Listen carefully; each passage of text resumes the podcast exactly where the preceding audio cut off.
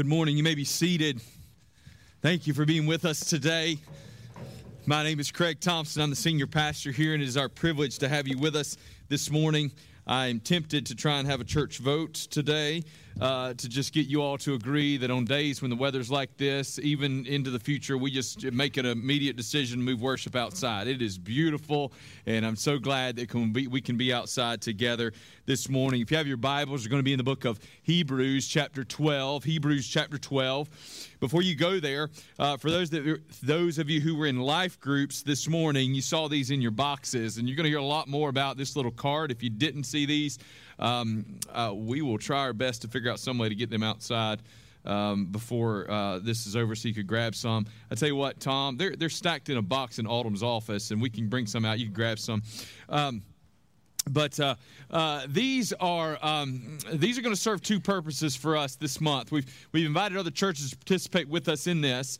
Uh, through the month of October, we're going to be praying toward an opportunity to engage our neighbors.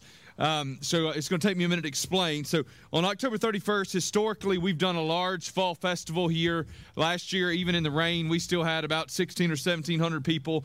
Um, obviously, this year, for all the, the pandemic joy, we're not going to be doing anything like that. We're going to do something here. We're probably going to do um, a low-key drive-through trunk-or-treat event, uh, mostly because there's going to be some people that show up here just because we've been doing it for ten years and they're going to be looking for something. Um, others of you, we're just going to encourage you uh, that if you're at home, you live in one of those neighborhoods where folks might be trick-or-treating, uh, that you will, will use that as an opportunity to engage with your neighbor, okay? And what we're going to do is we're going to spend the month of October praying for our community and for our county in particular, um, and praying toward an opportunity to share the gospel. That opportunity is going to come, hopefully, for a lot of folks on October the thirty-first, but we're going to be praying toward those opportunities, whether it happens um, as trick-or-treaters come to your house, or whether it happens at a trunk-or-treat here, or whether it happens over lunch tomorrow afternoon. We're going to be praying for that, and the reason we've had all these cards printed is so that we can put them in your hands, and you can hand these to people. Um, whether they, again, show up at your house for a trick-or-treat or show up here, or whether you just run into somebody on the street. And what they say on the front is light the night, and on the back it says the churches of Kershaw County have joined together to pray this month. We've prayed for you and for a chance to meet with you. Um, and so we're praying for five things this month, and we're going to take one Sunday out of each month to pray for four of them, and then we're going to ask you all to join with us on Saturday, October thirty-first, to pray the fifth together while we're, we're separated in our homes. So we're going to pray for unity in our community. We're going to pray for wisdom for our leaders. We're praying for safety during COVID nineteen. We're praying for revival among our churches, and we're praying for an awakening in our community. And so you can understand why we've reserved that last one for that day when we believe that we may have the greatest opportunity to encounter uh, folks that need to hear the hope of Jesus Christ. So uh, each Sunday during the month of October, we will pray for one of these. So we're going to pray for unity this Sunday, next Sunday for wisdom for our leaders, and so on. Um, so these will be available to you if you want to put it in your car, stick it on your, your mirror in your bathroom so that you can be reminded about the things that we as a church are going to be praying for. God works in response to the prayers of his people. And so we are going to be praying that God would work. And so those are the things that we're going to be praying for. So I'm going to ask you this morning if you would join with me, and we're going to pray specifically for unity within our own community. Join with me. Father God, we thank you for loving us and for meeting with us today. Father, and we come to you specifically, Lord, praying for our community. Father, we know that our country faces an election. We know that even today our president, Lord God, is hospitalized with COVID nineteen. Father, all of those things are of concern to us, and we lift them up to you. But Lord God, we believe that the greatest opportunity we have for change in this world is right here in our own backyard, impacting our neighbors and those around us. And so today we come and we pray for our community. We pray for racial and political tensions to be healed. We pray for hearts to be opened, Lord God. We pray that neighbors would know one another.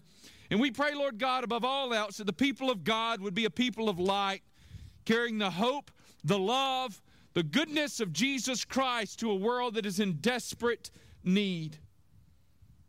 Father God, I pray for our schools. Pray for our teachers, Lord God. We pray for athletes and coaches and band members and all those folks, Lord God, who are active in our community. We pray for doctors and nurses. Lord God, we even pray for those who will work polls in a few weeks, Lord God. We pray for our community. Lord God, show us how we can be ambassadors for Jesus Christ right here in Camden, South Carolina, and Kershaw County, and in all the places where you send us. Forgive us, God, for our sin. And, Father, as we consider your word in just a few moments, I pray you would open our eyes that we may behold wonderful things from it. In the powerful name of Jesus Christ, who breaks down every barrier and breaks every chain, we pray. Amen. I hope that you will make a serious commitment to prayer this month, um, and, and, and, and that you would pray that God would be at work.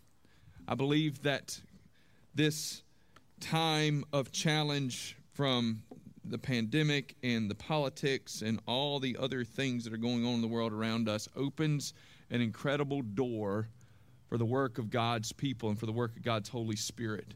So let's not sit on the sidelines. It's time for the church to engage with the world around us. Let's not sit on the sidelines. Let's make sure that we are doing business with the Lord on our knees and advocating and interceding on behalf of those who need to hear this life-saving hope of the gospel of Jesus Christ. All right, we're going to be in the book of Hebrews chapter twelve as we kind of shift gears. Hebrews twelve, we're going to read verses one and two. I'm going to ask you to stand with me in honor of God's word. Therefore, since we are surrounded by so great a cloud of witnesses, let us lay aside every weight and sin which clings so closely. And let us run with endurance the race that is set before us, looking to Jesus, the founder and perfecter of our faith, who for the joy that was set before him endured the cross, despising the shame, and is seated at the right hand of the throne of God. Let's pray one more time. Father God, I pray that your word would be powerful and that you would work in spite of me. That, Father God, those who would hear this message, whether they be here present among us, Lord God, or viewing it online, that, Father, they would see Jesus. And Father God, I would be nothing but a conduit. Lord, I pray that your word would be strong and powerful. Speak to us in Christ's name. Amen. Thank you. Please be seated. This morning I've titled this sermon, Run Your Race. And I want to ask you this question. What is holding you back? What is holding you back? I'm doing something right now that I've never done before. Um, I'm doing this workout thing on social media. Now, I'm, I'm not, I use social media to kind of put up stuff for the church and other things like that. And And that, that's about it. I'm, I'm not real witty, so it doesn't do me any good to like put funny stuff up there because it's not it's not actually funny. So, um, uh, but uh, I, I'm doing this workout thing at this group, and uh, they basically post a workout every day, um, and uh, and I, I'm, I'm trying to do them for a month. And and I'll be honest, some of them are absolutely brutal. Some of these workouts they're putting. I I, I believe that that whoever writes these things may have a video. Uh, where they just watch me suffer as a result of all this. I'm not entirely sure. Uh, but there are two things that kind of keep you going when you're doing this stuff. First of all, you know you're not alone, right? So I actually, it's not just a social media. I got media thing for me. I got some other friends who are doing this as well. So like I texted a, a buddy the other morning at five o'clock in the morning. I said, how was it? He said, I'm finished, and it was awful. And y'all, the fact that he was finished with his workout at five a.m. just made me feel so insignificant about my life. Um, but... Uh, Uh, so there's there's that. You're you're not all by yourself. And then there's this other thing. You can see the end, right? Wouldn't it be terrible if, if your workout wasn't written on a piece of paper and you could see where you were going, but you just had somebody that was going, okay, this is next, and this is next, and this is next. You weren't sure when or if it would ever end. We approach Hebrews chapter twelve. We're given this, this message, this encouragement to endure. But we're given this encouragement to endure with at least two words of promise. The first is the word that you are not alone. There's this great cloud of witnesses who's going on before you, who is around you. You're not all by yourself. The second thing we're told is that there's going to be an end. There's a goal in sight. I know that the days may be hard today, but the day is coming when I will be united with Jesus, when I can stand with my Savior. The question for us then is, what's holding us back from running this race well? The first thing I think we see this morning, if we're going to run this Christian race well, is that we've got to trim down. We've got to get rid of some stuff. The Bible says get rid of the sin and the weight that holds you back.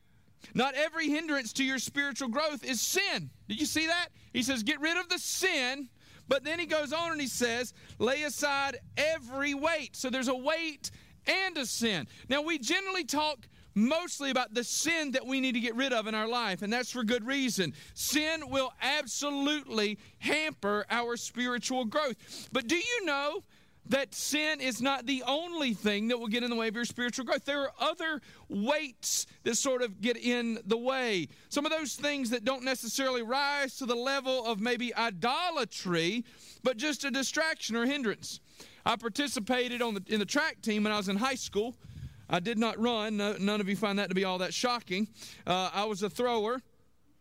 But track teams often show up to track meets in warm-up suits with long pants and jackets and all the other things that are going on there. Uh, and, and it's not just track teams. Basketball teams do that. All sorts of people do that. Show up in sweatshirts and, and jackets. Uh, but when they get ready to play, when they get ready to participate, they take all that stuff off, don't they? They they shed their warm-up pants. They get rid of their hoodies um, because all of those things get in the way of their of their competition. Now, those warm-up suits aren't bad, right? They they just have a particular place. They have a particular purpose. Y'all, there's some things in our life that are kind of like that.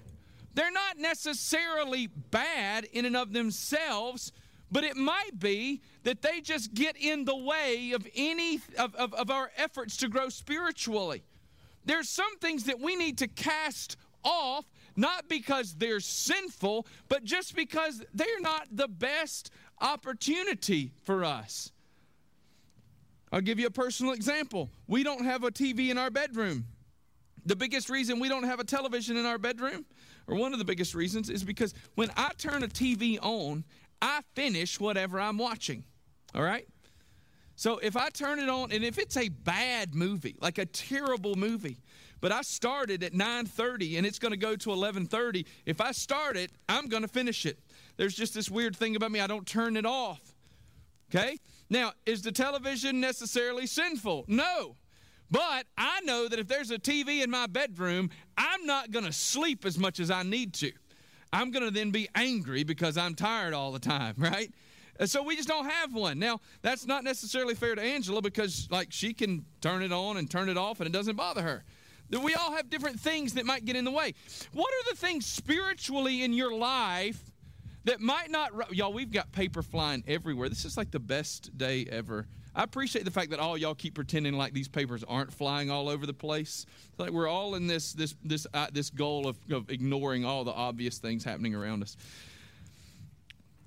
Maybe there's a sermon illustration there, right? We're just throwing off all the things that are getting in the way. Yeah, you like that? I should. That's what I should have done. See, I, I failed, guys. I'm sorry. But what what are some of those things maybe spiritually that get in the way of your of your spiritual growth? Have, have you ever taken the time to actually consider, is this a good thing or a bad thing for me because of how it affects me spiritually? It might be something as simple as, what time do you get up in the morning? Or what do you do for your entertainment options? Or or what time do you go to bed at night? See, the T V thing is a, is a, is a, is a funny thing, but I know, for instance, that if I'm going to make time to spend in God's Word tomorrow morning, I've got to get in bed at a certain time tonight. So some of the things that I've got to cast off might not be sinful things. They're just things that get in the way of me being able to do the best things for my life, especially the best things spiritually. When you think about those things that help you to grow as a follower of Jesus, we tend to generally think about spiritual disciplines. Spiritual disciplines would include things like prayer, Bible reading, Bible memorization, silence and solitude, journaling, personal evangelism. What are the things in your life that get in the way of you accomplishing those purposes? What keeps you from reading God's Word? What keeps you from spending time with, with in, in, in meditation and silence and solitude? I think all of us could agree that this is one of the, the worst ones, right? I mean, how easy is it when you're just, you know, sitting there doing nothing and your mind begins to wander, you get a little bit bored, you just reach into your pocket and you pull this out and go, well, what, what's going on here? What's the latest update on the president's health condition? Or what's the latest, how, how, what, what's the prediction of how many more games my Gamecocks are going to lose? Or who, who's who's the next coach in waiting? I mean, we got all these things we're wrestling through right now. We can run to all that stuff. But do we ever stop to say, hey, is this actually helping me or hurting me? Is this helping or hampering my, my spiritual growth? Y'all, what are the things that get in the way of running after Jesus? What are the things that you just need to cast off? The things you just need to trim away? What are those things that you just need to pull off and just get rid of? Huh? What, what, what might those things be? Perhaps you need to pray to the Lord and ask, God, show me those things that are getting in the way of my spiritual growth. So, number one, trim down. Number two, run your race. It's true that there's a collective race for all of us to run, and we understand that, right? So we are all running together with endurance this race toward Jesus. But in addition to this collective race we're all running, do you know that you all have your own race to run? One of those conversations that we have in our home a lot of times is this one. This is not your business. You don't need to be involved in this situation. Okay? Get your nose in that room and out of this room. Or get your nose out of this conversation. Sometimes we can get so caught up in how somebody else is working in their life or how God's at work or how it is that their Christian journey might look that we, we lose track of the fact that we are called to run our own Christian race. And listen, your race isn't mine. You don't have the same struggles or obstacles that I have, and I don't have the same struggles or obstacles that you have. But we're called to run our own race. We can moan and gripe and complain, or we can do everything without arguing or complaining. We can believe in faith that all things work together for good for those who love God and are called according to his purpose, or we can sit around and go, why me? Yet God's called you to run your race. Why were you born poor and someone else was born rich? I don't know. Why do you struggle with sickness and somebody else doesn't have those health concerns? I don't know. But rich or poor, sick or well, that is your race, or it's my race, and I'm called to run it with endurance. We live in a world filled with victims. It has become cool to be a victim. And the more ways that I can identify my victimhood, the better off we are. But at some point as followers of Jesus, we have to stop making excuses for why it is I'm not running with endurance and start running to Jesus. Y'all, all the excuses and all the complaints I can have about why my life is bad or why you've got it better, none of that matters because what God's called me to do is not to be you or not to be somebody else. God has called me to be faithful in the race that he has put me in and to run it with endurance. What is endurance? We talked about this a few weeks ago. Endurance does not equal enjoyment. Endurance does not equal enjoyment. There is much in the Christian life that is joy-filled, but there are things in the Christian life that are not enjoyable. We're not told to en- enjoy them, but simply to endure them. Why? Because we expect there's something else, else out ahead of us.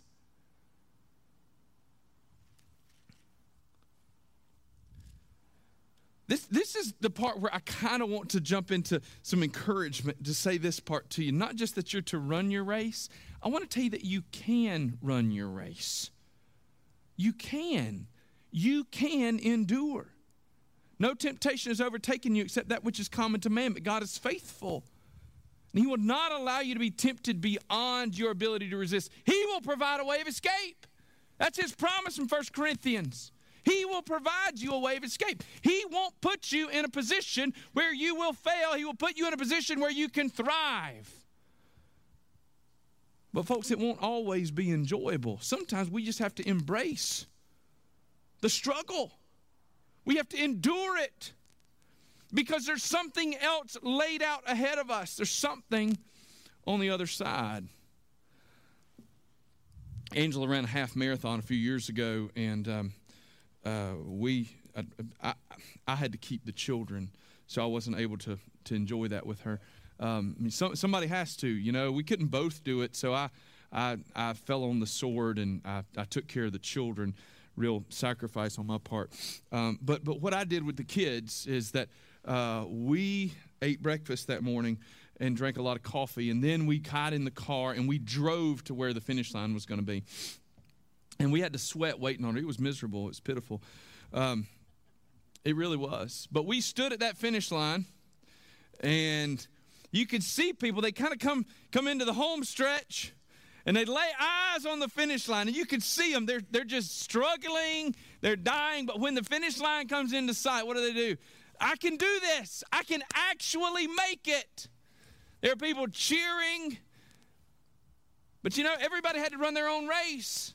There are some people that come around that finish line, and they look like they had been beat half to death, right? We have some other friends who ran the half marathon, finished it, and then went backwards to find other people to run with them and encourage them. Y'all, that's the kind of thing that I don't even understand. Like, I can't even, oh, good for you. I can't even wrap my brain around that kind of torture. But when you can lay eyes on the finish line, it gives you what you need. Y'all, you've got to endure because there's something laid out ahead of you. But run your race. Don't worry about what the guy beside you's doing. Run your race. Wyatt, or not Wyatt, Sloan was at football practice the other day, and Wyatt and I left. We were watching him. I'm going to pick on you, pal. We, he was at football practice, and Sloan's a fast kid, and he's fun. We love watching him run. Uh, but he's running the other day. They were, had a race at practice, and he's running like this. He looked like, um, y'all remember that movie, The Incredibles, Dash? Little kid that runs, looks behind him the whole time he's running. That's what he looked like. He's looking behind him. And we're screaming, look at where you're going. Turn around. Run your race. Don't worry about that guy. Go win. Run your race. Y'all listen to me. Quit looking around at everybody else. Run your race. Is your race harder than the guy beside you? It might be. It's also possible that you think it is, but you have no idea what's actually going on in that person's life. You have no earthly idea about the struggles that they may be having. Run your race. And then number three this morning, and this kind of bleeds over, look to Jesus. Look to Jesus. Hebrews says he is the author and the perfecter, the author and the finisher, the, the progenitor, the founder of our faith. Look to Jesus. We look to Jesus for two reasons. We look to Jesus first as our example. He did it. We can look to him and say he endured the cross, setting aside its shame, and Jesus did it. He overcame the world. We also look to him as the finish line. We look to him as the finish line because that's where we're headed. He is the hope of glory. I grow a bit fatigued with folks who don't like to talk about our life after this one. Now, I, I believe it's true that at times Christianity has become so heavenly focused that it seems to be of no earthly good. And we have to be super careful about that. James warned about that when he wrote, suppose a brother or sister is without clothes and daily food. If one of you says to them, go in peace, keep warm and well fed, but does nothing about their physical needs, what good is it? Folks, we got a responsibility, not just to talk to them about Jesus and life to come, but to do all we can to care for people right here today. As we run our Christian race, we need to be aware of ditches on either side. One ditch is the ditch that only talks about the life to come with Christ and doesn't have any significant care for the world around us. But the other one, the other ditch is the one that sees the Christian life as only interested in what is happening in this world without any thought to eternity. Christianity is a religion that focuses on eternal life. Eternal life is the promise of Jesus Christ. Jesus is the author and the perfecter of our faith. He endured because of the prize set before him. And when it is all said and done, the reason that we live the Christian faith, the reason that we share the hope of the gospel, the reason that we follow the commands of Christ is that there is something ahead of us. There is a prize to be obtained. We have hope in a better life to come. What's slowing you down from running your race? What's holding you back? Maybe there's too many things that you're letting cling to. You need to get them off of you. Maybe you're focused on everybody else's race. You're not worried about your own race. But folks, it might be that for some of you, you're looking in the rearview mirror and you're not looking at where you're going. You forgot. You forgot that there's a goal out in front of you. And you can't see it right now. Maybe the concerns, the worries, the troubles of life have gotten in the way. But folks, just up around the next turn, if you can just make it, you're going to catch sight of what's out in front of you. Some of you aren't running well because you've forgotten that there's actually a goal. There's a finish line. Some of you aren't running so well because you're threatened, you're tempted to give up because you forgot where you're going. Folks, you're going to Jesus. And it's going to be wonderful. There's hope for eternity. There's hope for a life to come. Look to Jesus. He's done the work for you. He's also the example you need to follow. Jesus is the finish line. And He is the finish line that gives us the strength to carry on.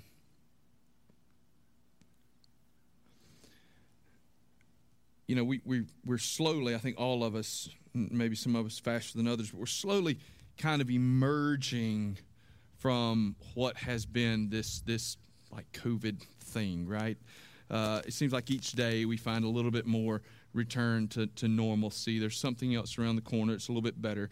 But really for about a month and a half or two months, uh, at least, when, when like almost everything was shut down, nothing was normal, Um, the, the the greatest struggle for me and for, for many of you was that we didn't even know what day it was, right? It just seemed like every day was was a carbon copy of the same, and we didn't we didn't we didn't have any end in sight. What what what are we aiming towards? What are we after? And folks, when you're just running in place and you don't have any hope for when it's going to end, after a while that just becomes the monotony becomes torture. Well, some of you are trying to live this Christian life and trying to obey God's commands and God's expectations. You're trying to live a life of holiness and of godliness, but but you don't you don't see the end in sight. You forgot.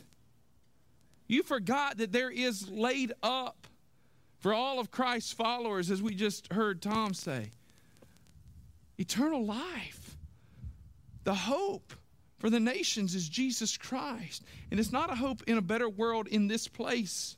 At least not only, it's a hope in a world that He's going to bring about, because the day is coming when the Lord shall descend. And with Him, He will bring the new Jerusalem as His bride, the church dressed for the groom. And they will come together and all will be made new in that place and in that moment. There's a goal out in front of us. There's a hope. But how do we get there?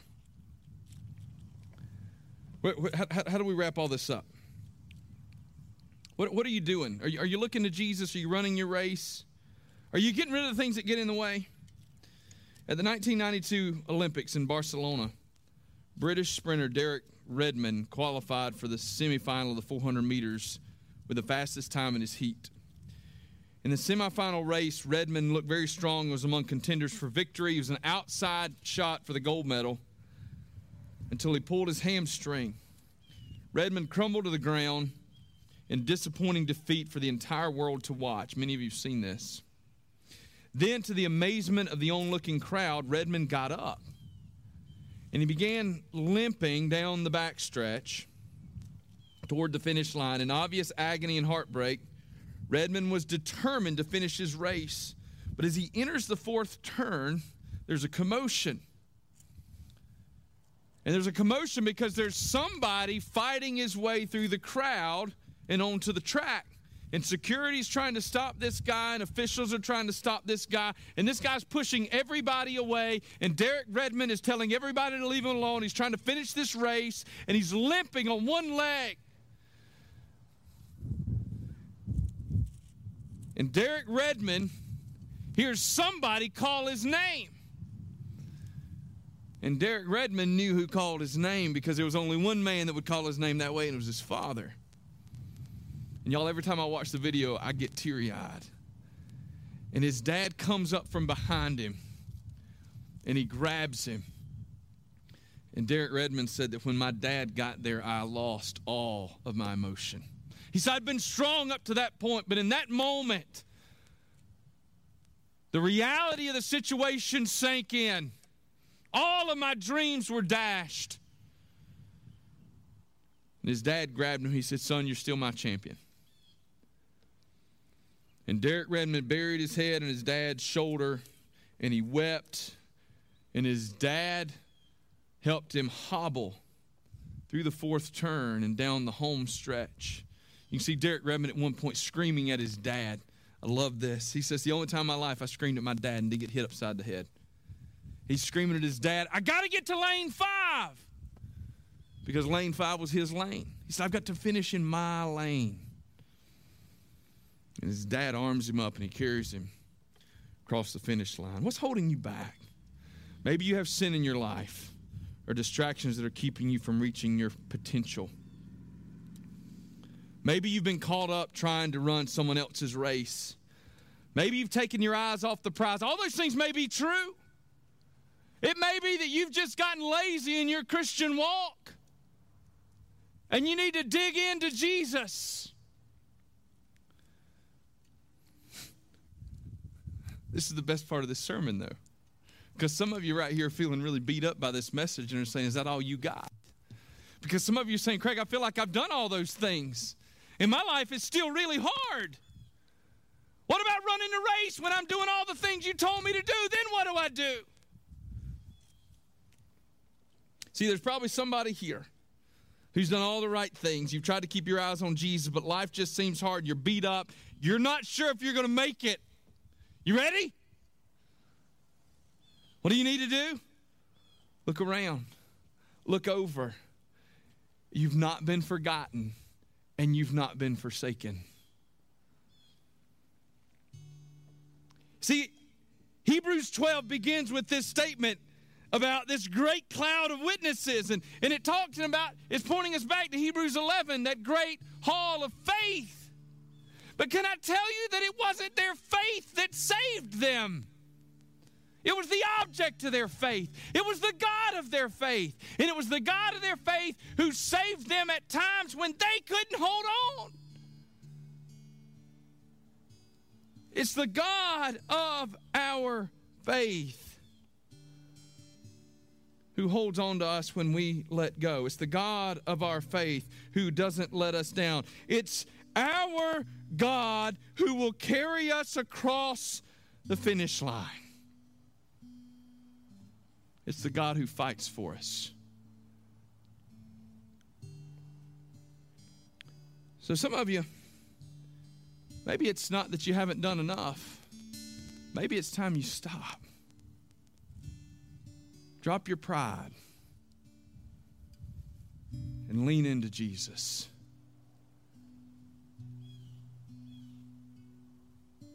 He has not left you. We'll finish right here. I watched an interview with Derek Redmond this week, and uh, he said, I, I knew it was my dad. He said, because for all my life, he'd always been there. On those cold winter mornings, shivering at the track with a cup of coffee in his hand, cheering for me every step of the way. He's my greatest fan. And I knew his voice. John chapter ten, Jesus says, the thief comes on to kill, steal, and destroy, but I've come that you may have life and have it abundantly. But Jesus goes on and he says, what? He says, but I've come. I'm the good shepherd. And my sheep hear my voice, and they know me. He goes on and he says, and those whom the Father has given me are mine, and no one can snatch them out of my hand. Can I urge you this morning, if the race seems too hard for you to run, if you've tried everything else, can I urge you this morning to listen? Do you know his voice? He knows your name. He hasn't forgotten you. He's already overcome death, hell, sin, and the grave because he loves you. And there is nothing in this world that can separate you from the love of Christ.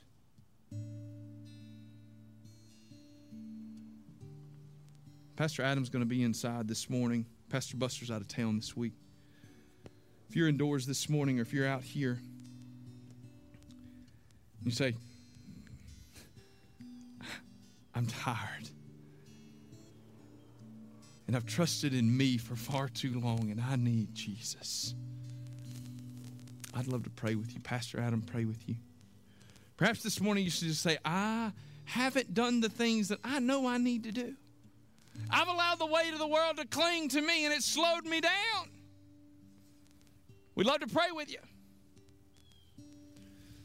Maybe you're even here today and you say, Craig, I've never had anybody that would fight for me. I've never had anybody love me like that. But today, I want to know a God who would love me enough to never let me go. If that's you today, in any of those ways or any other way that we might be able to pray for you or counsel with you, we want to do that this morning because God loves you and He's not forgotten you. Stand with us. Let me pray and then we'll sing. Father God in heaven, I pray that you would be with us this morning. Father, I pray that there be somebody here today who needs to know a God who will fight for them.